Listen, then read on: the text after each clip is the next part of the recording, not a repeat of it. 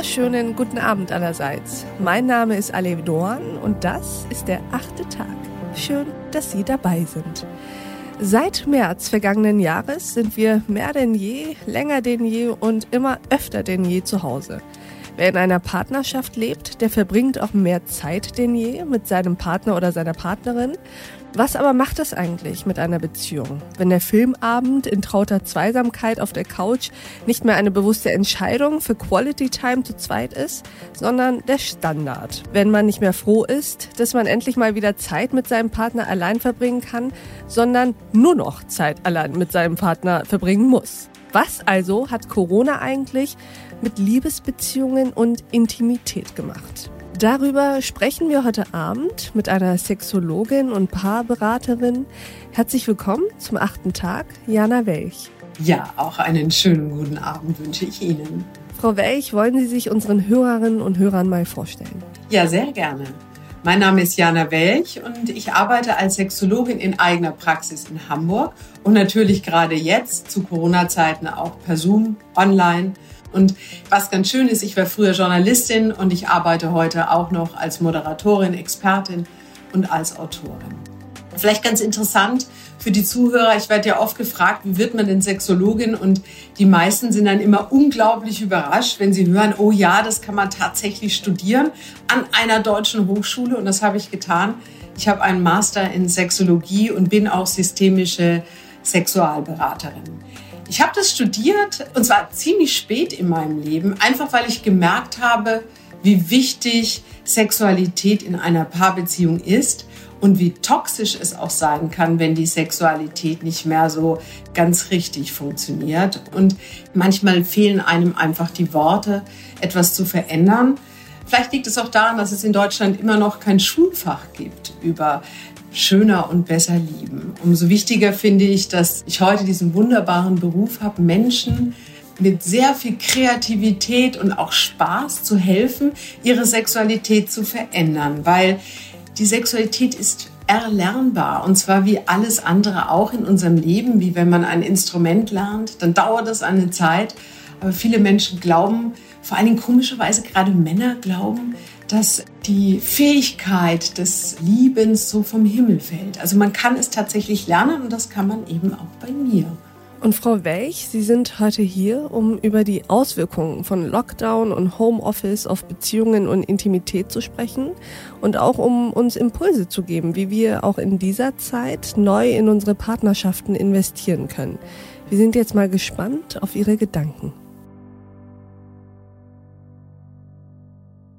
Ja, Corona ist für mich als Sexologin eine sehr, sehr spannende Angelegenheit.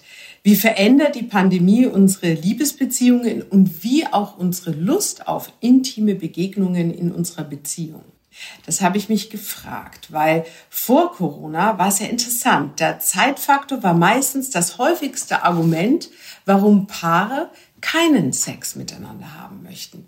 Nicht, dass ich das immer geglaubt hätte, aber in der Realität der Paare spielte dieser Zeitfaktor eine unglaublich große Rolle. Zu viel Zeit im Büro, Performance-Druck und dann noch die vielen Aufgaben zu Hause. Also da war die Gewichtung nicht unbedingt auf intime Begegnungen, sondern eben auf andere Dinge. Und jetzt hat die Situation sich ja verändert. Und viele oder die meisten, das hatten Sie ja vorhin auch schon gesagt, sind auf einmal zu Hause und wir verbringen mehr Zeit mit unseren Partnern als jemals zuvor. Streit gibt es schon mal mehr, aber auf der anderen Seite, auf der positiven Seite gesehen, ist es auch natürlich so, dass man sich noch mehr besser kennenlernt. Hat sehr harmonisch funktioniert eigentlich. Gut ist, wir haben halt einen schönen Garten und sowas, da konnte man sich auch ein bisschen, sage ich mal, trennen. Es war sehr harmonisch, war sehr cool. Eigentlich genieße ich die meiste Zeit schon. Theoretisch könnte das ja zu mehr sexueller Interaktion führen, zu mehr Intimität. Aber Fehlanzeige. Ja, es wird sehr wohl mehr gekuschelt, mehr geredet, mehr gekocht, mehr geputzt, mehr ausgemistet, aber nicht unbedingt mehr Liebe gemacht. Hm. Woran liegt das? An der Zeit kann es ja nicht liegen, weil die haben wir ja. Und an der Lust auch nicht, denn momentan, ich habe das extra nochmal nachgeguckt, werden pro Tag 17 Prozent mehr Porno geschaut als vor der Krise. Was passiert also in unseren Schlafzimmern? Vielleicht hilft Ihnen das ja weiter. Jede Beziehung steht auf zwei Säulen. Einer Liebes- und einer Sexsäule. Die Liebessäule braucht das, was Corona uns ja gerade so wunderbar gibt. Rituale, gemütlich auf dem Sofa rumflezen, in Jogginghose, Serienmarathone am Wochenende. Aber die Erotik, die sucht etwas ganz anderes. Die sucht nämlich das Spiel mit Nähe und Distanz. Sie braucht das Geheimnisvolle, das Verruchte, das Verbotene, das Gefährliche. Tja, und das findet zu Corona-Zeiten meist nicht in den Schlafzimmern der Paare statt. Zurzeit sind wir nämlich immer available. Wir sind immer da. Und das macht uns leider uninteressant. Denn wir begehren nur das meistens, was wir nicht haben können. Und unseren Partner können wir die ganze Zeit haben. Also wäre ja die Lösung, wir brauchen ein überwindbares Hindernis, um unser Begehren zu schüren. Und genau das ist die Herausforderung momentan. Wir sind immer verfügbar für den anderen und wir müssen uns Hindernisse schaffen, um uns auch wieder attraktiv für unseren Partner zu machen. Aber momentan gibt es nur noch ein Wir. Also kein Ich mehr. Wir sind alles in allem. Wir spielen alle Rollen auf engem Raum. Wir sind Mutter, Ehefrau, Zoom-Expertin, Managerin, Vater, Köchin, Putzfrau, Friseurin und dann auch noch Liebhaber. Das ist sehr herausfordernd. Und wie wir das verändern können, wie wir aus diesem Schlamassel des, ich sag mal, der biedermeierischen Sexlosigkeit rauskommen, darüber reden wir heute. Ne? Also was können wir tun, um das zu verändern? Und auch darüber habe ich mir Gedanken gemacht. Das können wir ja gern mal jetzt hier besprechen. Das heißt, Sie plädieren dafür, jetzt die Corona-Zeit sich vorzunehmen und zu sagen, wir nutzen diese Zeit, die wir jetzt mehr voreinander haben, um über uns, um über unsere Fantasien, um über unsere Intimität bei zu sprechen und deutlicher zu kommunizieren. Ja, ich meine, man liest es ja grundsätzlich immer, ja, wenn du dein Sexleben verändern möchtest, dann musst du mehr drüber sprechen. Aber ich meine es noch ein bisschen intensiver. Also für mich wäre zum Beispiel optimal, dass ein Paar wirklich einen Abend vereinbart, wo sie sich trauen, über ihre wirklich, wirklichen, intimsten Wünsche zu kommunizieren. Und weil das so schwierig ist für viele Paare, empfehle ich auch oft mal, hey, schreibt euch einfach mal einen Brief mit euren Fantasien. Zeigt euch verwundbar, macht euch interessant für euren Partner, indem ihr raus aus diesem Wir geht. Weil in dem Moment, wo ich für meine Wünsche, für meine Fantasien, für meine Gelüste einstehe, indem ich mich wirklich traue zu sagen, ja, ich habe Lust, dass du mich mal an die Wand drückst. Ich spreche jetzt aus Frauensicht, vielleicht auch aus Männersicht. Also, ja, ich, ich wünsche mir einen intrusiven Partner und du traust dich nie, weil du bist so heterozentriert. Du bist jemand, der immer nur schaut, wie es mir geht. Und das erlebe ich ganz oft bei Paaren, dass einer immer guckt, dass nur der andere Lust hat. Aber interessant sind intime Begegnungen eigentlich immer nur dann, wenn ich bei mir bin wenn ich mich sexuell fühlen kann und auch in meiner Sexualität bleibe und mich traue, in meiner Lust zu sein und nicht zu gucken, wie findet mich der andere. Das heißt, Sexualität funktioniert gar nicht ohne Egoismus bis zu einem gewissen Grad. Ja, absolut, ganz genau. Also auch jeder ist für seine Lust verantwortlich. Viele Menschen sourcen ihre Lust an den Partner aus und sagen, ja, mit dem hat's gut geklappt oder mit dem oder mit dem, aber mit dir klappt's nicht oder du machst mir keine Lust und dann sage ich mir, stopp, stopp. Wir sind alle, wie in allen anderen Dingen auch im Leben, wir sind für unsere eigene Lust verantwortlich. Auch zum Beispiel, ob wir in der Lage sind, zum Höhepunkt zu kommen.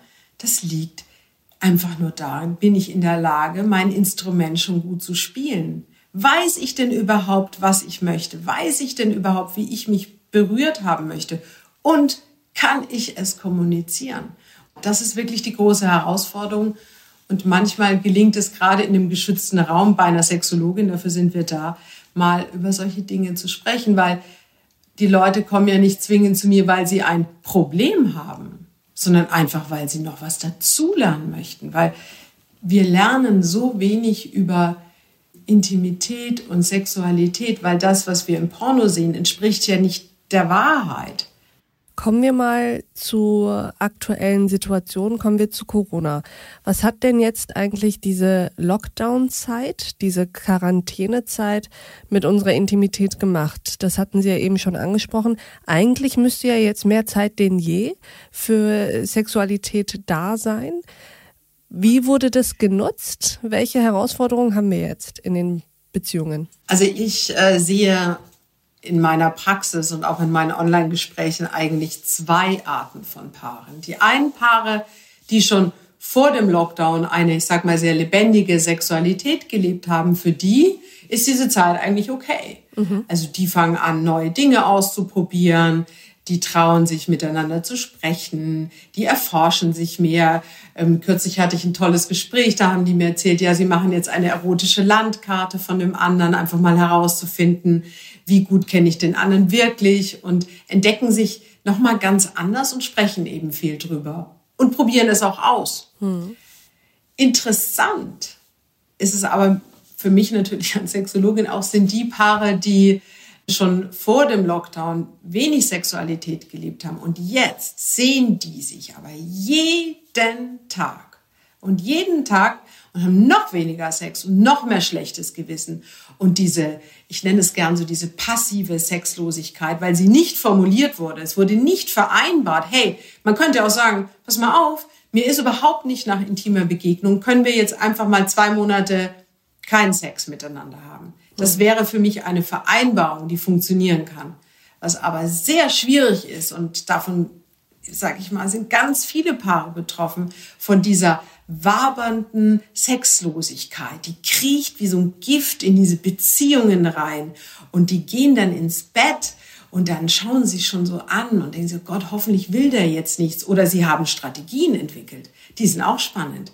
Die Strategien, warum sie keinen Sex haben. Was sind das für Strategien, Frau Welch, die da entwickelt werden? Um, nennen Sie mal ein paar Beispiele. Ah, ich liebe diese Strategien und die Frauen, es sind oft, naja, es sind auch Männer, aber es sind meistens, ich muss ehrlicherweise sagen, sind mehr Frauen, die müssen auch immer lachen dann. Ja? Also Strategie zum Beispiel, sie telefonieren stundenlang mit ihrer Mutter, mit der sie normalerweise nicht lange sprechen, weil der Mann schon im Bett ist und sie hoffen, dass er dann schon eingeschlafen ist. Oder sie fangen an, langweilige Serien zu gucken, die der Mann ganz scheußlich findet, der schläft dann auch irgendwann mal ein.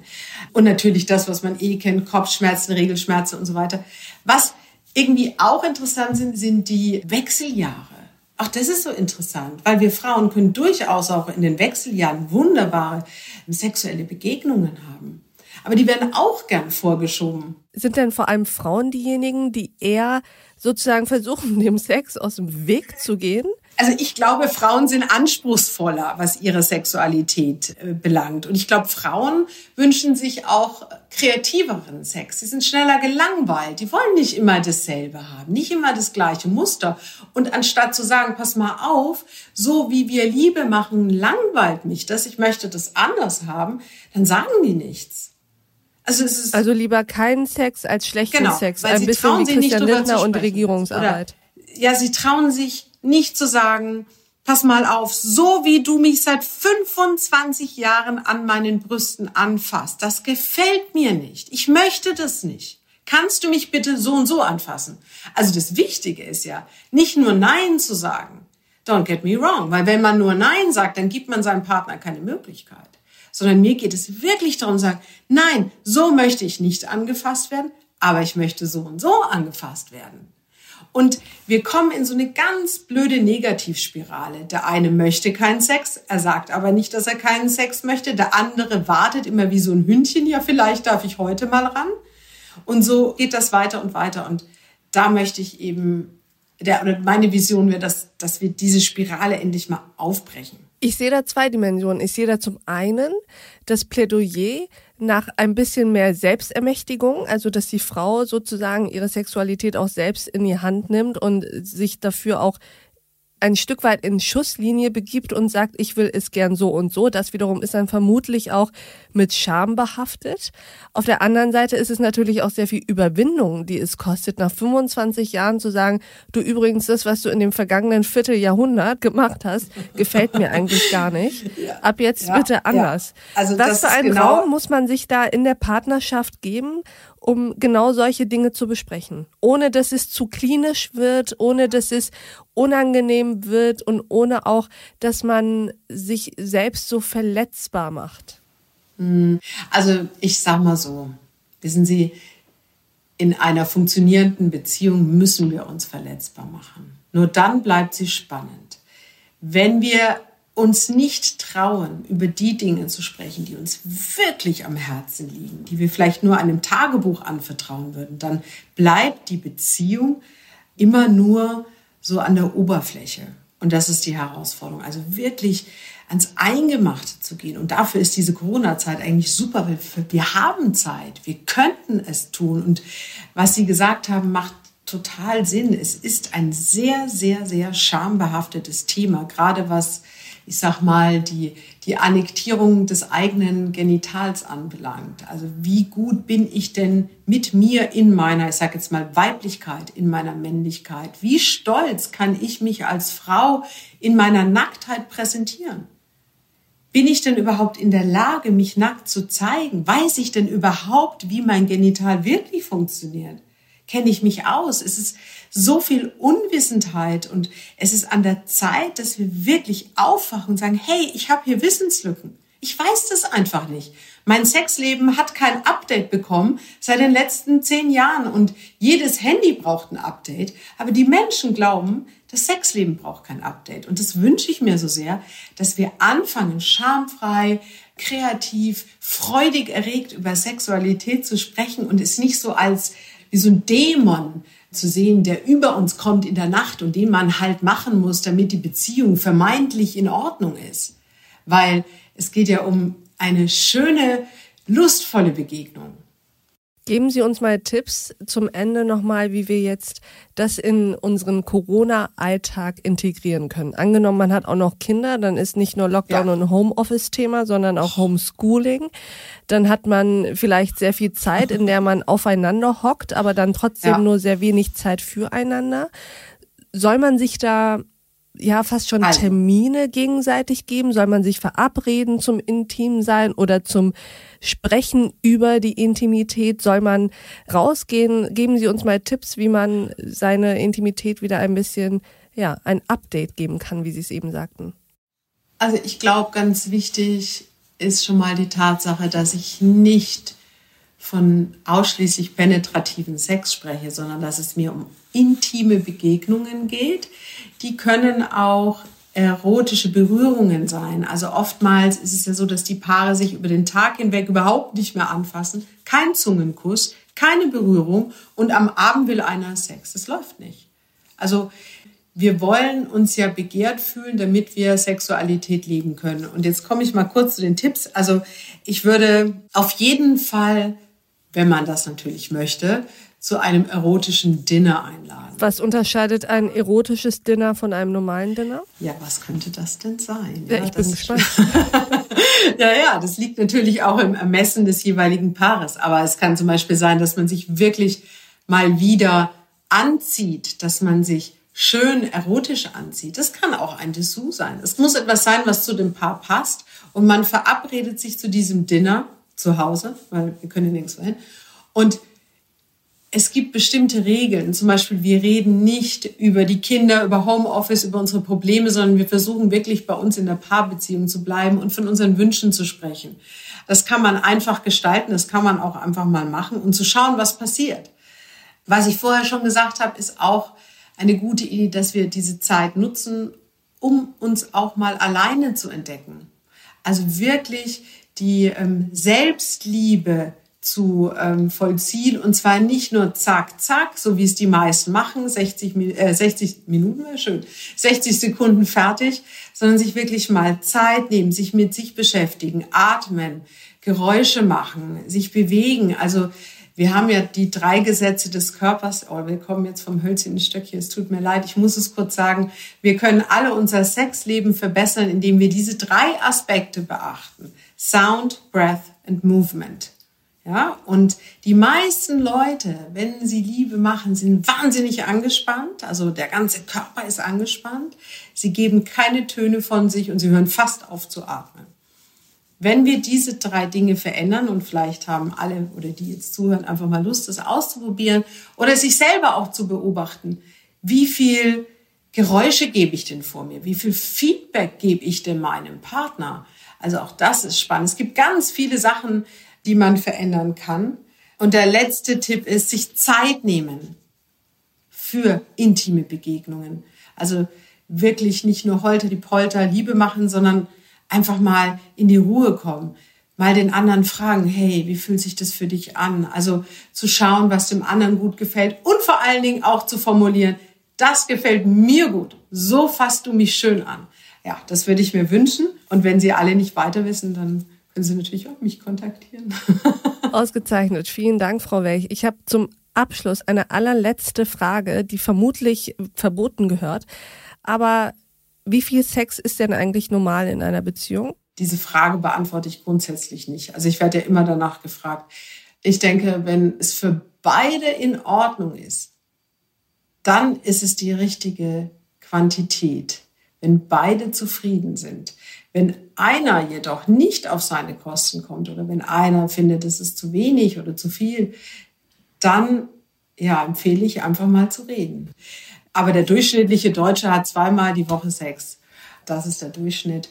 Aber es wird ja nie gefragt, wie lange dauert der, wie schön wird der erlebt, wie bist du auf deine Kosten gekommen. Das fehlt ja. Also deswegen finde ich diese Zahlen äh, spielen für mich keine Rolle, weil wenn ich ein Paar hier sitzen habe, die beide über beide Backen strahlen und sagen, oh, es ist toll und wir haben nur einmal im halben Jahr Sex, dann ist es auch okay. Also es geht immer um diese Vereinbarung. Ausgezeichnet. Vielen Dank, Frau Welch, für Ihre Impulse, für Ihre Gedanken, Ideen und Visionen. Ich glaube, was wir daraus mitnehmen können, ist mehr miteinander sprechen und ehrlich zueinander sein und sich Zeit füreinander, aber auch für sich selbst nehmen. Vielen Dank, Frau Welch, dass Sie heute im achten Tag waren. Ja, vielen Dank. Hat mir wahnsinnig viel Spaß gemacht und einen schönen Abend. Sehr schön. Ich danke Ihnen. Und ich danke auch Ihnen, liebe Hörerinnen und Hörer, fürs Mithören und Mitdenken.